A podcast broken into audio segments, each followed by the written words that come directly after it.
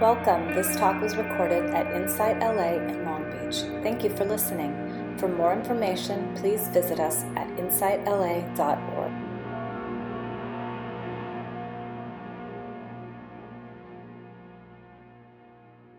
today.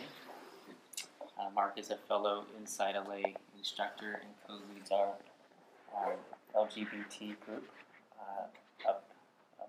Is it Los? Is it Santa Monica? We are looking for a new home. Oh, are you? Okay. Long Beach.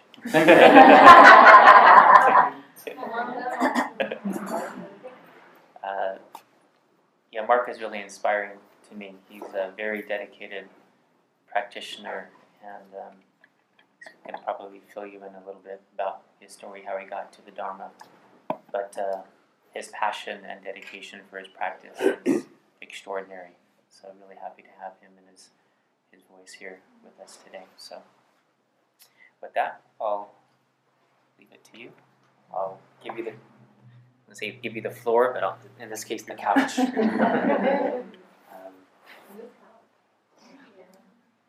It's real comfortable. yeah. yeah, we came in today to the couch. So. So thank you, Casey, for having me, and thank you guys for uh, being here, for allowing me to come sit here. Um, Casey said some really nice things about this group down here, so it's nice to actually see the faces that he's talking about. Um, so Casey wanted me to talk a little bit about my path and how I came to the Dharma. Um, so I thought I'd share a little bit about that. Um, so I teach at Insight LA. I also am an adjunct professor at USC, where I teach in the School of Cinematic Arts.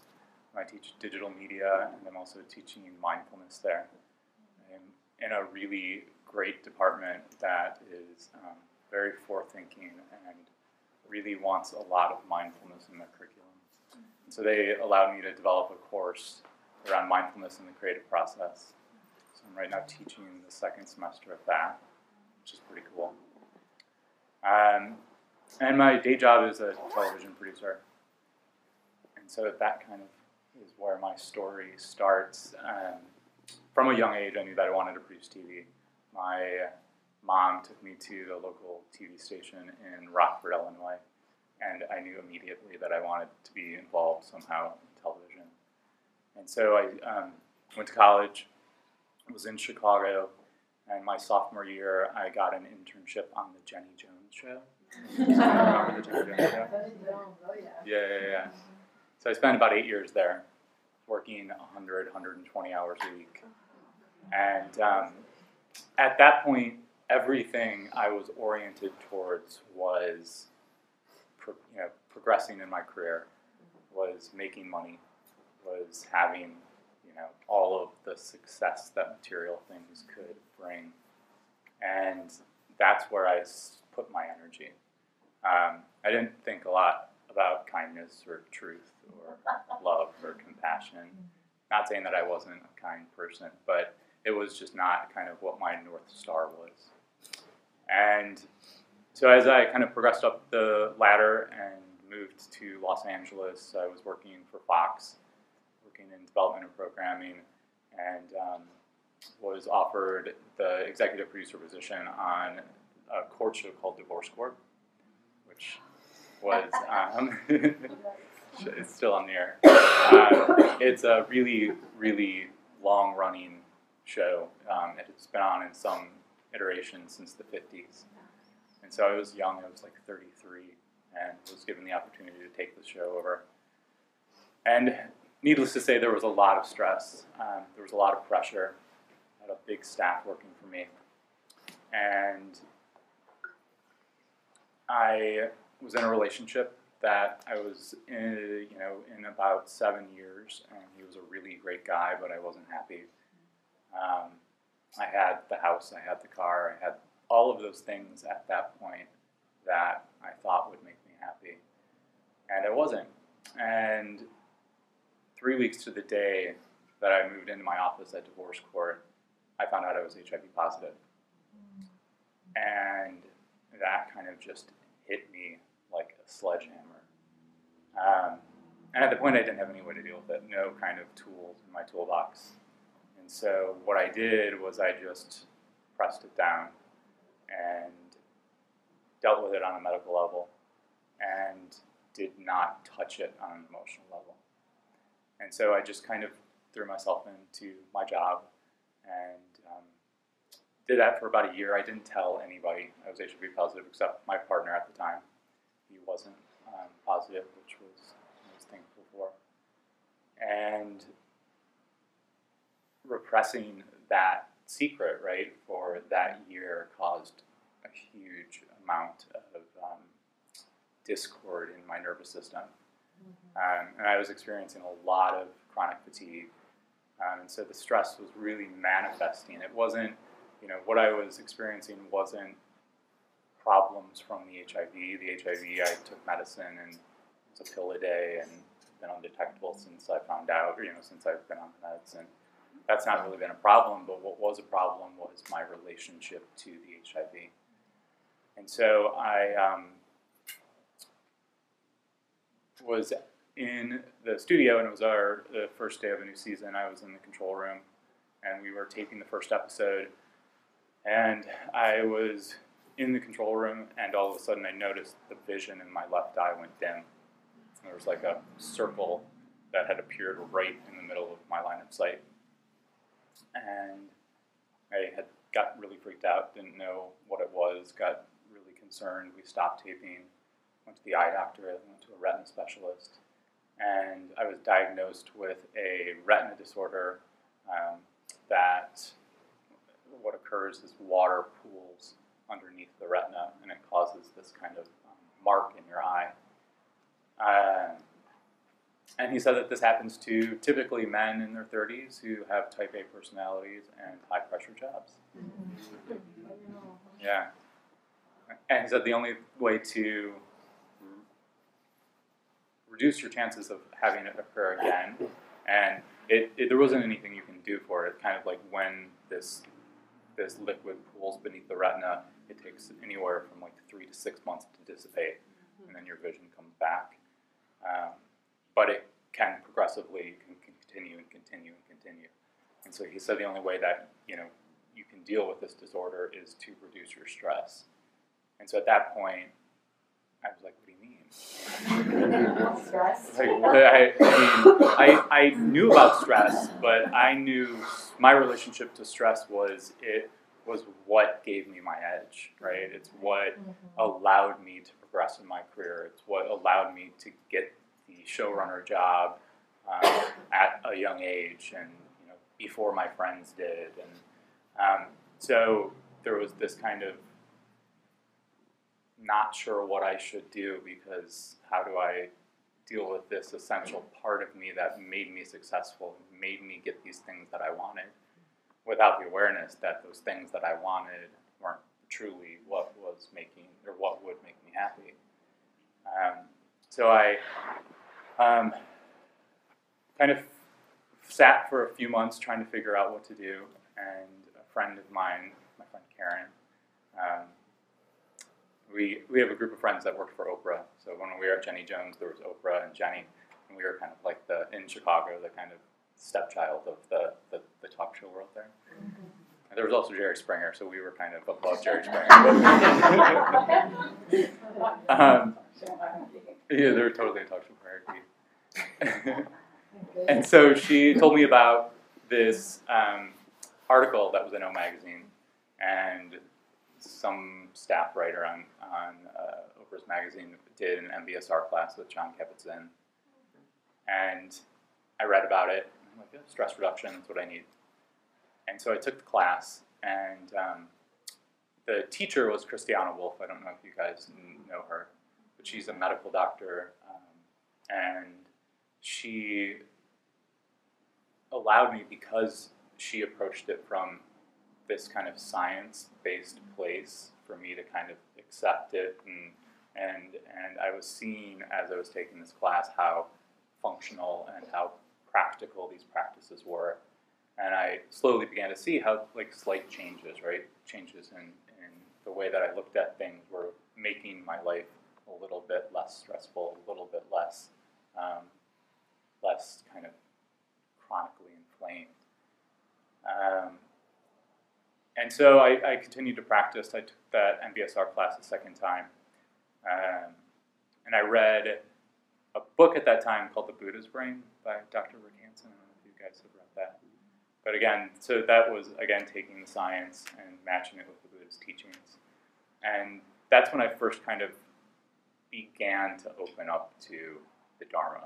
So kind of shifting from this, this very kind of science-based you know, this is a, a, a tool, a strategy that I'm going to use to kind of being really interested in this guy 2,600 years ago who developed this plan for people to find peace. Um, so I went on a retreat. Have you anybody done a retreat here? Retreats, yeah. So my first retreat was a 10-day retreat at um, Spirit Rock, or at Joshua Tree, the spring retreat and um, I got there. I was I had just lost my job on divorce court. Um, I didn't know what I was going to do, and I didn't want to really do television, the same type of television anymore. That kind of was starting to kind of come up, um, but I had no other. I didn't know what else I was going to do. Um, so I went on this retreat, and I had an extremely tough three days. The first three days was were super super intense. I um, I so because of the the HIV and I think it was more because of the chronic stress. My I was constantly tired, like really really a heavy dense cloud fatigue was just present all of the time. Is what it felt like all the time. Um, and so that was there. And when I didn't sleep, it was aggravated and it compounded. And so at the retreat, I was in a, in a house with eight other people, um, you know, not talking. But when you're sleeping with in a small space with other people, you hear every movement and yeah, yeah, yeah, yeah. One of those machines, those CPAP machines. Um, my uh, roommate or the guy that was sitting in the bed next to me, um, I had an air conditioner unit above my bed, and it was hot and so I put the air conditioner on, and it appeared he didn't want the air conditioner on. Oh, and so there was this nonverbal, non-looking at each other trying to navigate the air conditioner. And I was also um, getting bloody noses. Um, and it was because of the desert air, it was really, really dry. But that also just activated all this fear, like, oh my God, I'm HIV positive, I'm getting bloody noses. If anybody knows that, I'm tainted, I'm, you know, blah, blah, blah. And so I was dealing with that um, and feeling really kind of fluish because of the fatigue. Um, and I went and met with Trudy Goodman. She was the teacher that I had my first interview with on the third day. And I just sat in front of her and just sobbed, just completely broke down and I was just like, I can't do this. I need to leave. Like, you know, I, I don't know what I'm doing. That I thing popped up, like the the the beginning of that kind of dimness started mm-hmm. occurring, and so I was really sensitive to. Now this means you know three to six months of not being able to see out of my eye. I was really frustrated. I was you know exhausted, and she was just so compassionate. And it was the first time that I'd kind of really allowed myself to feel another person's compassion in that way. And it was really beautiful. And she, you know, pragmatically said, okay, what can we do to kind of address the things that we can fix? And then um, we'll do that. And so one of the things was getting me a place where I could sleep um, without, you know, just trying to get some sound sleep. So she's like, um, I'll arrange for you to sleep in one of these cabins that we're doing these interviews in, um, you can just come at the end of the last sit and then sleep here. So that was huge. That kind of kept me going. I'm like, okay, I'm gonna get a good night's sleep. I can, I can get through this. I can handle it. And um, as I was um, going through the day, it was tough, but I, I, I, I made it. I made it through the last sit. And um, as I was walking out of the um, meditation hall to my cabin, cabin was kind of in the back, and I don't know if any of you've been to that Joshua Tree um, retreat center. It's really, really pretty. It was uh, designed by Frank Lloyd Wright's uh, son, and I'm really a fan of mid-century architecture. And it was in the desert, and it was a nice night, and so I was like starting to kind of okay, okay, I'm okay. And I got into the um, cabin uh, where I was going to sleep and where I had that interview with Trudy earlier that day. And in the room, there was two chairs, one where Trudy sat and one where I sat, or people, the, the students sat, and there was a waste paper basket um, between. And I walked into the room and I saw this waste paper basket, and it was literally overflowing with tissues. um, and I just, and like in that moment, I had this huge insight like, fuck, everybody here is suffering. Everybody here has their own stuff. Everybody is, you know, going through um, their own personal battles. And it was like this realization that this isn't personal. This isn't, you know, it's not just about me. This is something that as humans, we all experience suffering some form, some degree. And um, so that, that First Noble Truth became so very tangible for me. And, and it kind of um, really whetted my appetite to kind of go deeper and to find out more. Um, and so that I think had um, had arisen, and I got a good night's sleep. And the next day, I decided to kind of try a practice to kind of make something up that I've had kind of heard, and it wasn't really anything specific. But um, when I noticed that I was becoming frustrated because of not being able to see well out of my left eye, I would pause. Um, and I made it like a little plan, like each time for the remainder of this treat, I'm going to do this process each time. And so I would pause and um, just acknowledge that this is a moment of suffering.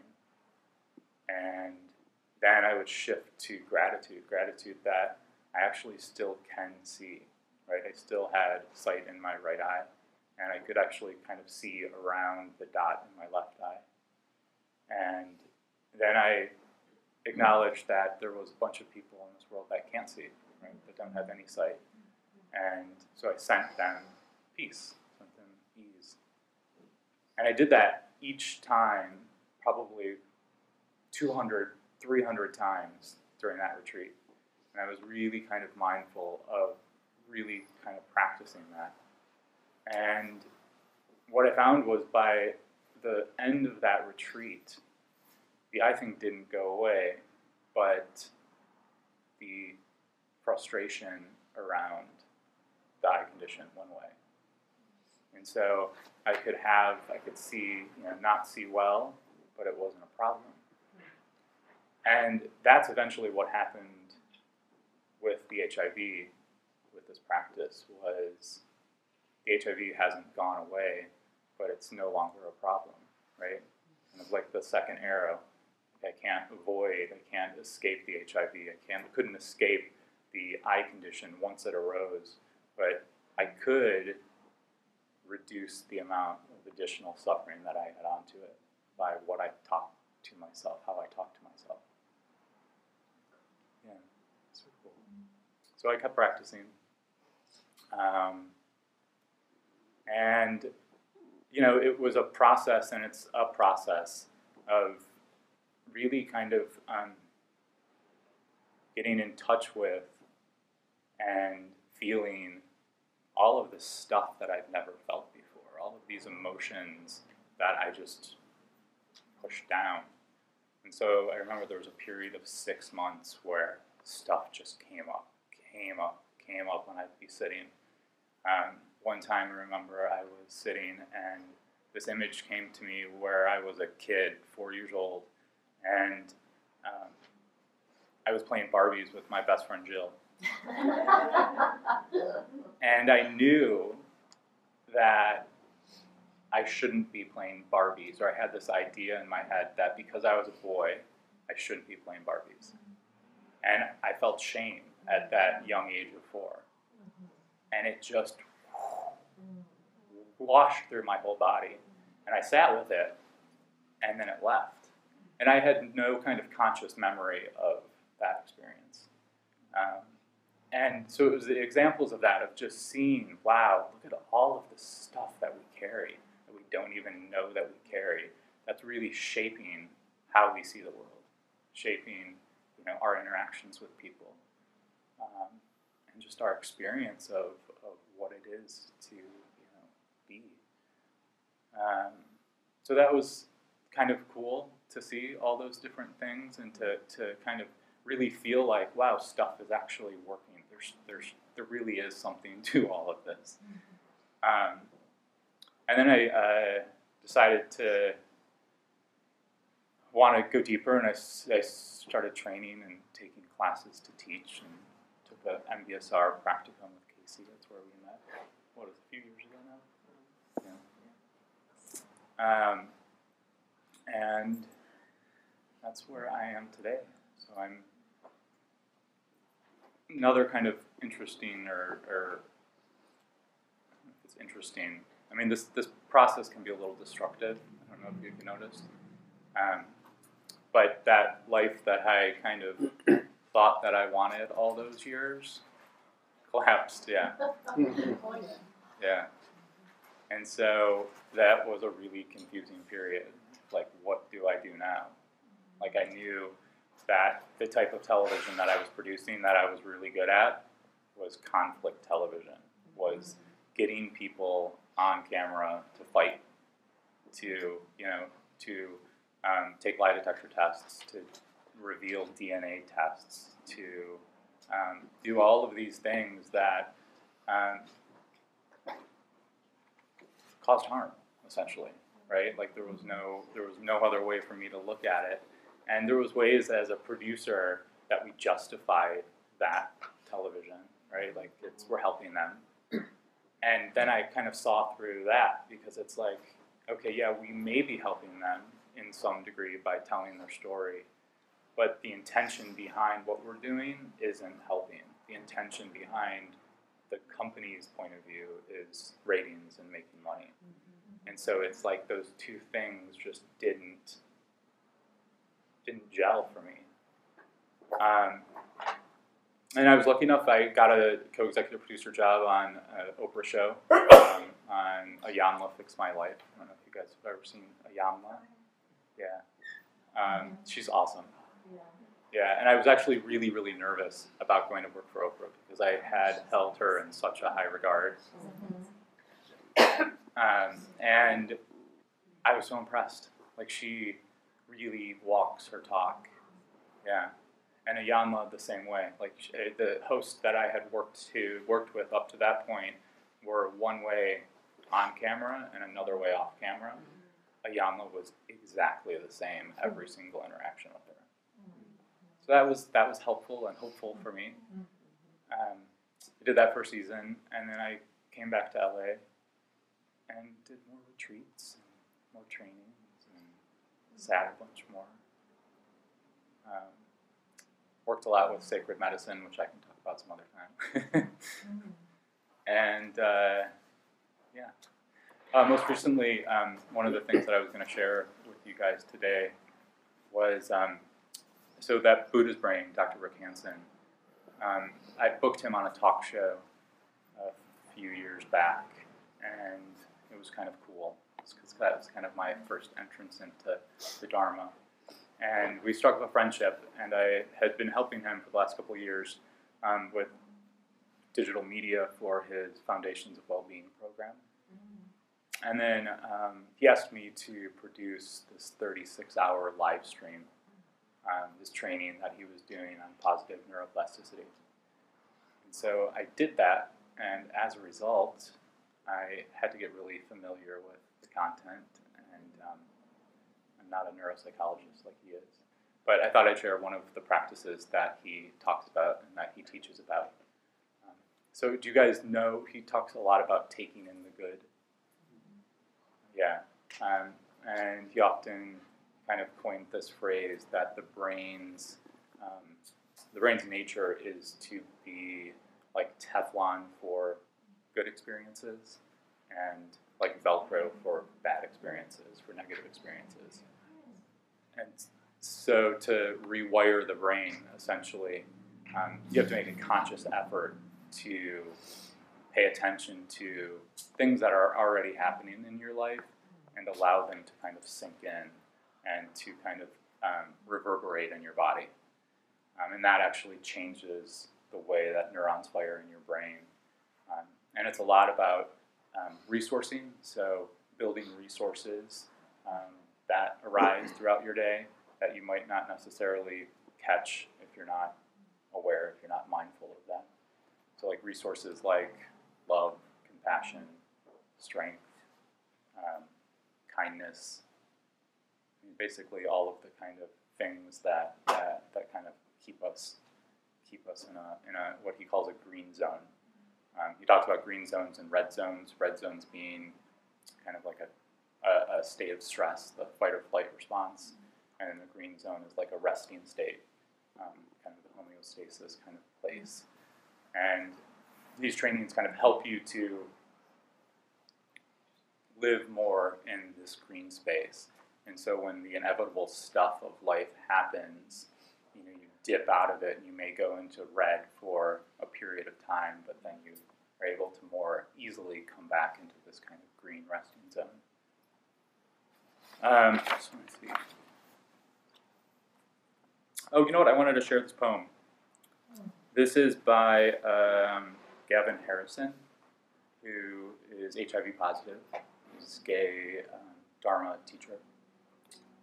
Is your life a frantic dash from what has been to the to do list of what yet may be in store for you?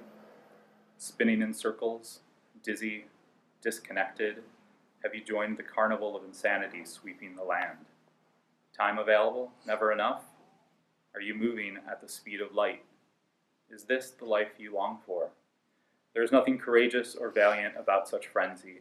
Rushing from fire to fire is no fun and not without consequence. Stop before you are stopped by the reverberation of speeding and acceleration. Move more slowly, without apology or justification. You may wish also to disdain the exhausting spiritual merry-go-round of self improvement, cultivation, and purification. Stop seeking. You are already everything you yearn for and so much more. Decry the voices of poverty and lack. If there's a problem, it's one of momentum, not deficit free fall from small time into the depths of time. Rest in the web from which you cannot fall ever. Encounter all who have been, are, and will be within the timeless immediate. Future and past are present here. Nowhere to go, nowhere to flee. Fall to your knees. Drink the sacrament of deep time.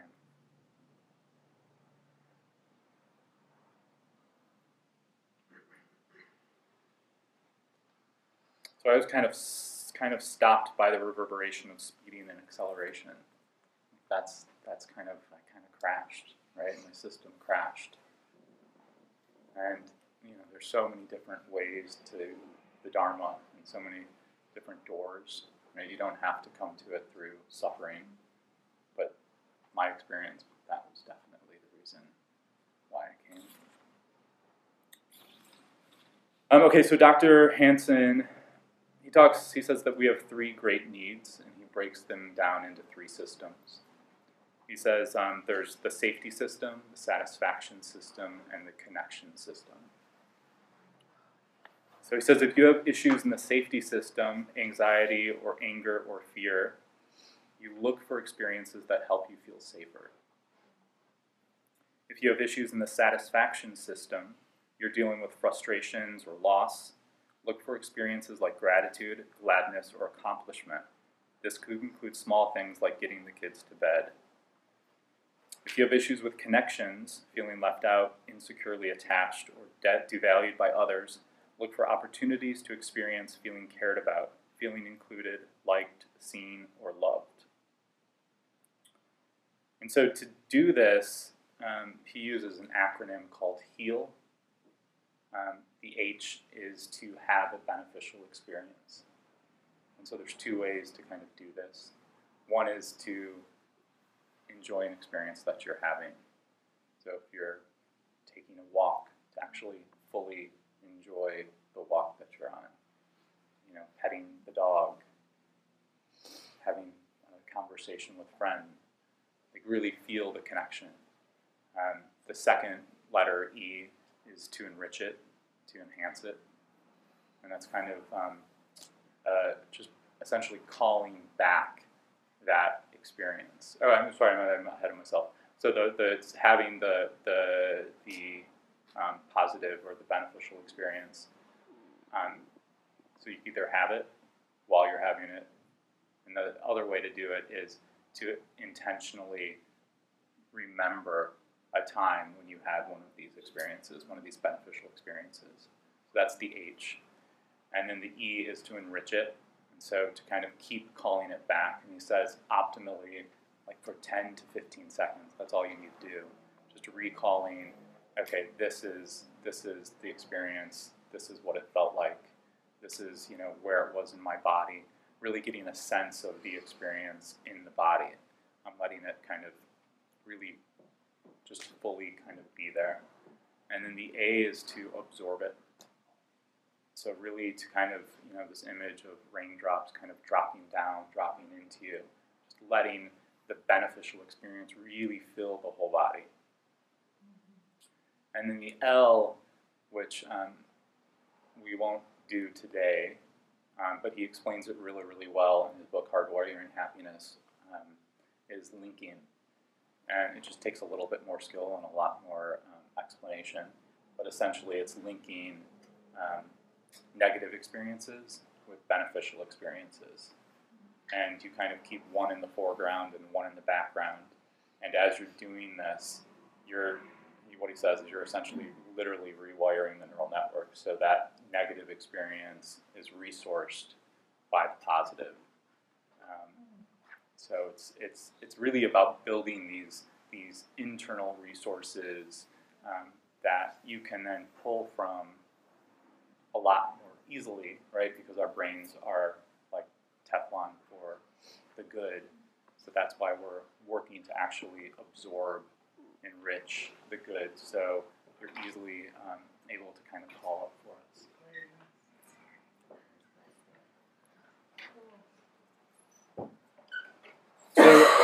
So I thought we'd try, um, I take you through this HEAL, the H-E-A. So finding a position that's comfortable.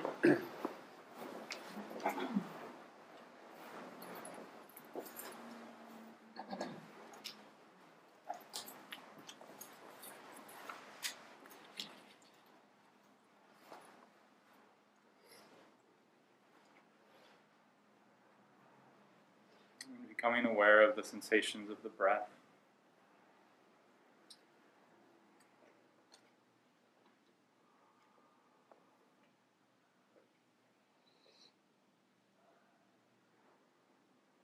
Aware that you're in this room sitting.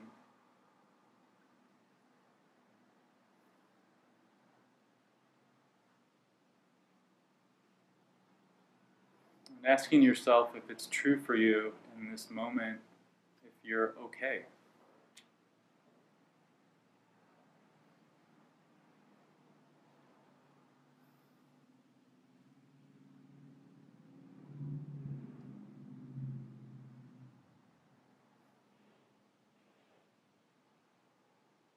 Your heart is beating, you're breathing, you have clothes.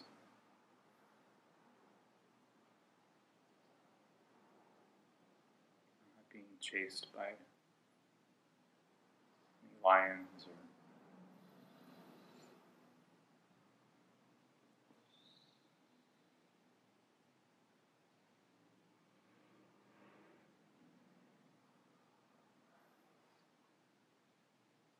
So for the H, this HEAL practice, bringing to mind a beneficial experience that you may have had in the last couple days. Maybe the last week.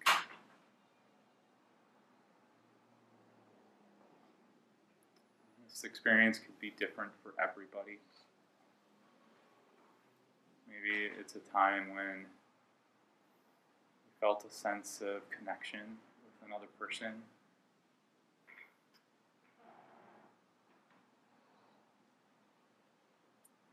Where you witnessed the beauty of nature.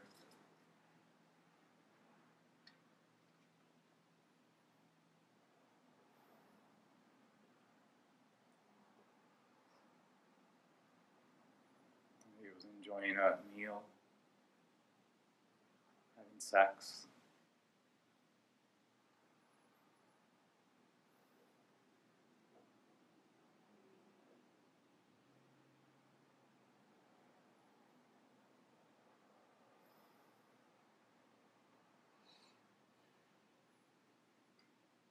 So, not worrying too much about finding the perfect experience, but deciding on one to kind of hold in awareness.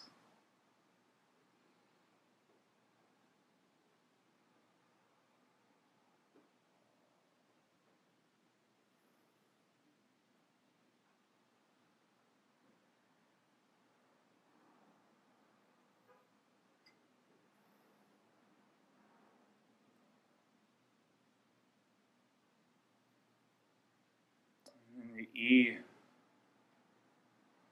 Is enriching this memory, this positive experience, sensing into what it felt like in the body.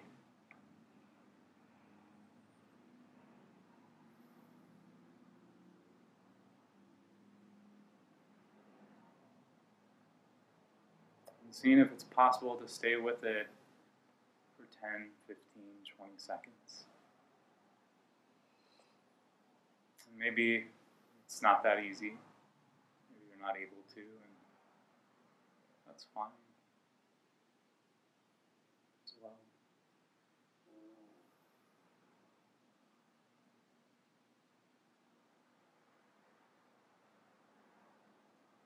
Just keep returning to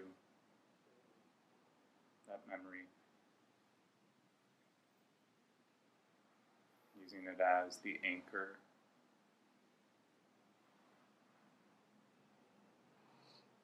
Kindly, gently, non judgmentally returning the awareness back to that pleasant experience.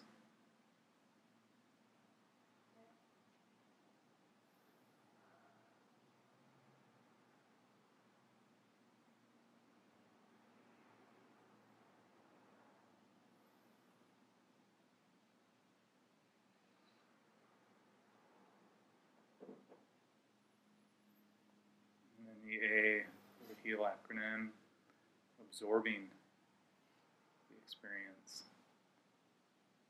So this is the taking in the good.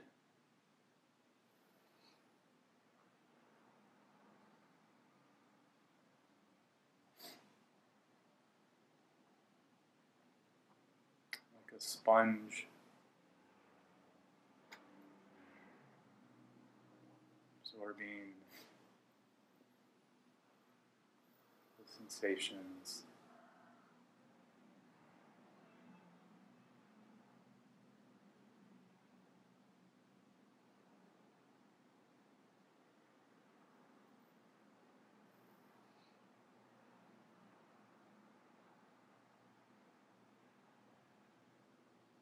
Sinking in, melting into you.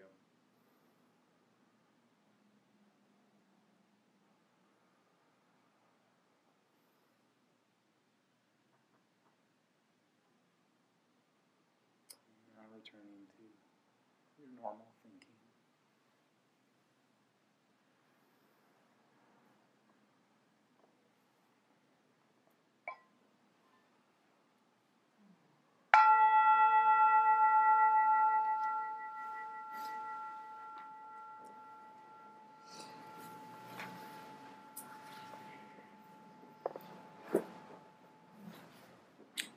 So he suggests that do that practice three to five times a day.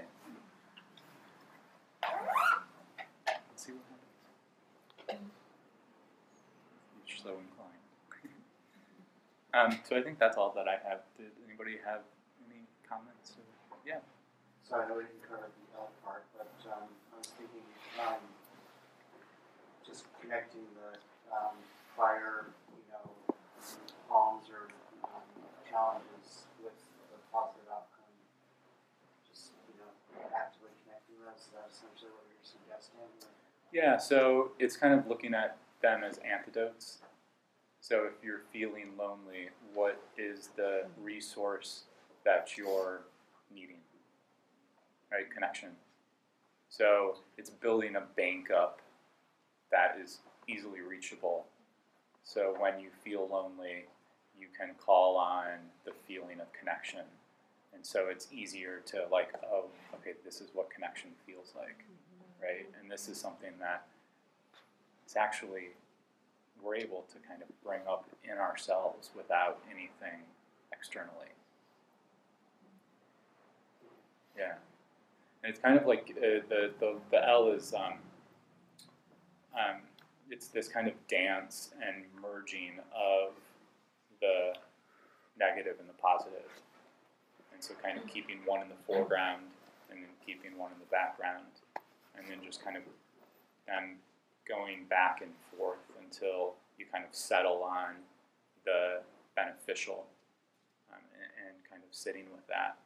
But again, this takes practice, right? It's not easy to call up these resources. And so, yeah.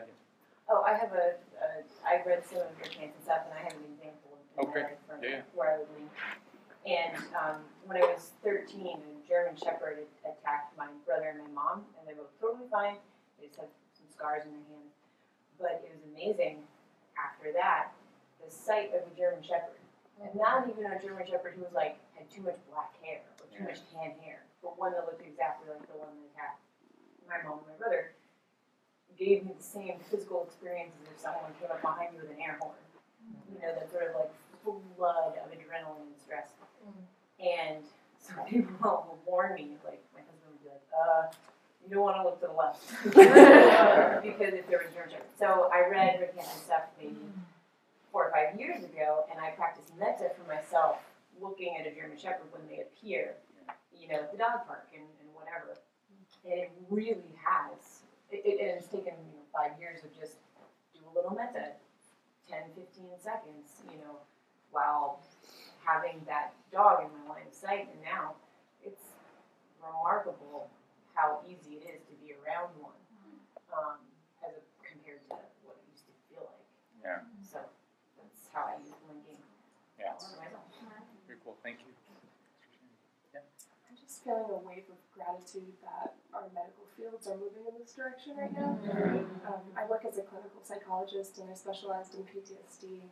Um, and this practice so powerful to me personally, but um, so I sit with people every day who have been raped and tortured. Um, I work with veterans, and and this is what we do. This is actually the practice: is you bring up those negative memories with open heart, and then you calm the body and just embrace and see that everything is okay. And so I'm feeling especially in our society, I think it's we get caught up in the places we still have to go. Mm-hmm. But I hold on to the gratitude that we are moving there collectively. Um, I need to hold on to that sometimes. Remember that. Yeah. I just wanted to thank you very much for your your story and your talk. Um, in part because I can I relate very strongly to a lot of it. Um, uh, yeah, recently lost my job, and it's something that I had, you know, put so much energy into, like, not in a frenzied way, and not for material gain or anything, but I was like workaholic, you know. Um, just putting everything I had into it because of the way I identified with it, and um, but it, it's something that was not. I mean, the job was not a good fit for me. I mean, not you know, I wasn't producing shows, you know, to get people to get in conflict. Um, yeah, but just internally for me, like what it made me go through, like um, a lot of self questioning, which you know, happens to anyone in their job, I think. And um, yeah, so I'm I have crashed. I've been in the red zone for um, over a year, and like yeah, things are falling apart, and I don't know where anything is going, or you know what job is next, and just to you know hear someone going through that process and like coming out the other side, and That's scary.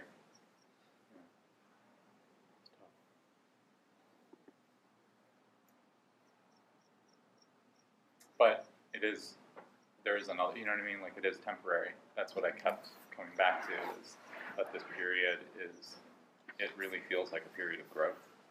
And so maybe to the outside world, this doesn't look linear and it doesn't look like, you know, maybe it looks like my life is falling apart. Mm-hmm. But I knew deep inside that this was what was going to save me. This was actually what I really ultimately needed. And everything will work out the way it works out. And just doing my best, right? Yeah, in my more mindful moments, I can take a step back and see the story until like my life is a mess, it's falling apart. That's like the second arrow. I'm just like, Yeah, you know, it's not. That's what I'm adding to it. Yeah, and it's great that you see it as a story, right? So it's just as often and as kindly as you can, just returning to that, that, okay, this is a story. This isn't necessarily real. It's just what, you know, I'm conditioned to believe right now in this moment. Yeah.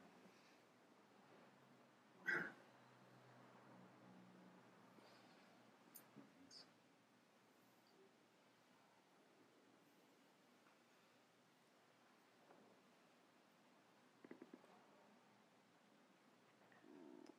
Maybe we'll end there and I'm gonna do a metta practice for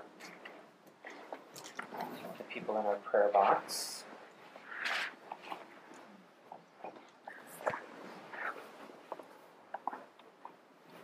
And I want to thank everyone for their prayers last couple weeks uh, for Katie's, uh, my fiance's uh, brother-in-law. Um, who we've been saying is was very ill and he he passed this week. Um, so thank you so much for all of your, your prayers and and um, so his name uh, Ben. So holding holding him um, in our hearts as we go through this practice and all the, the names of these beings in the in our prayer box and and just um, everyone in in your hearts as you sit here, anyone in, in need. Allowing our eyes to close for a few moments.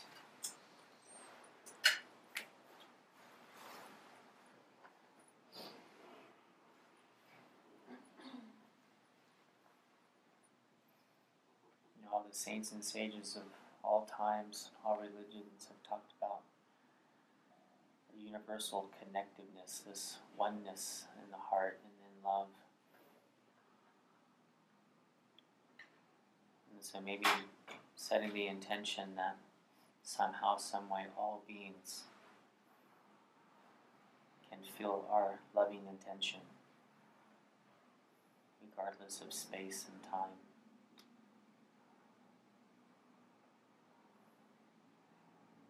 And so reaching into the tender part of our hearts is one that knows that just like us, all beings are looking for love, approval, and appreciation.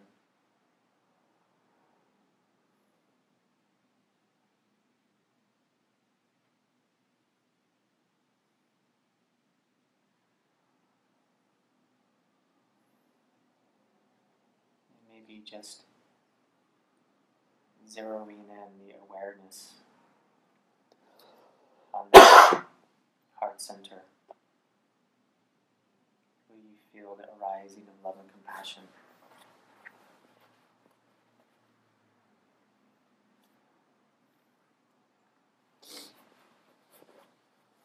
Maybe allowing your awareness to be like stoking a flame.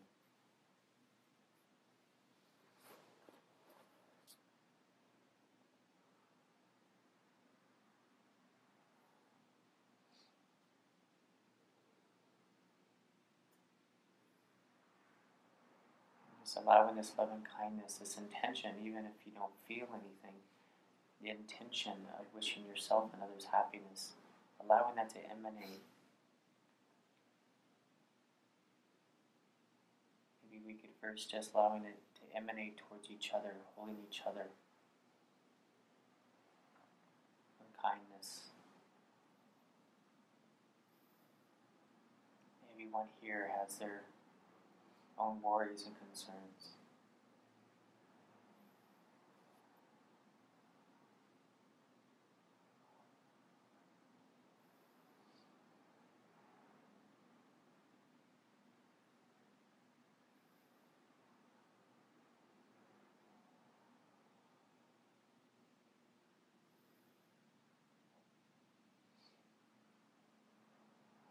Maybe be happy, free from suffering.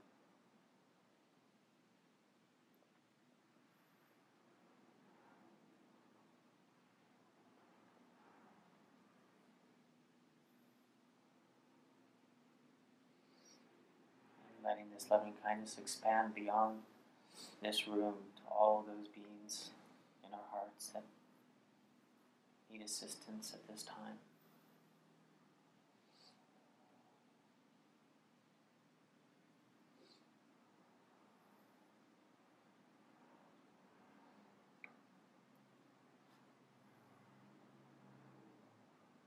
all the areas of the world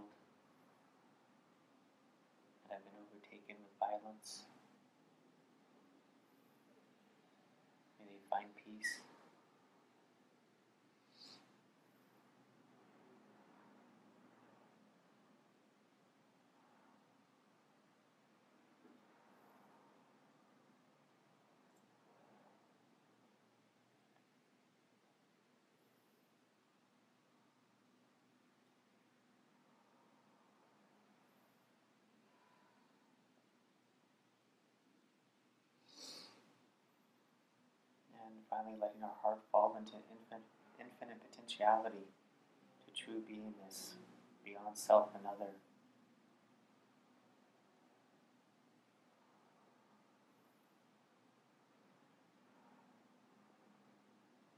May all beings, regardless of form, human beings, animals, insects, all beings, seen and unseen,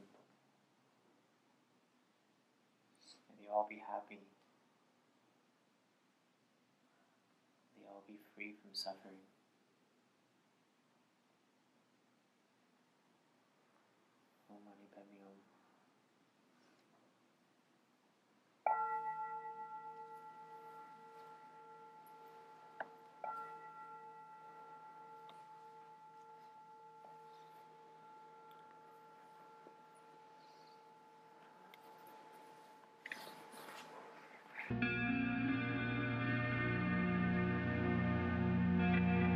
You have just listened to a recording from Insight LA in Long Beach. For more information, please visit us at insightla.org.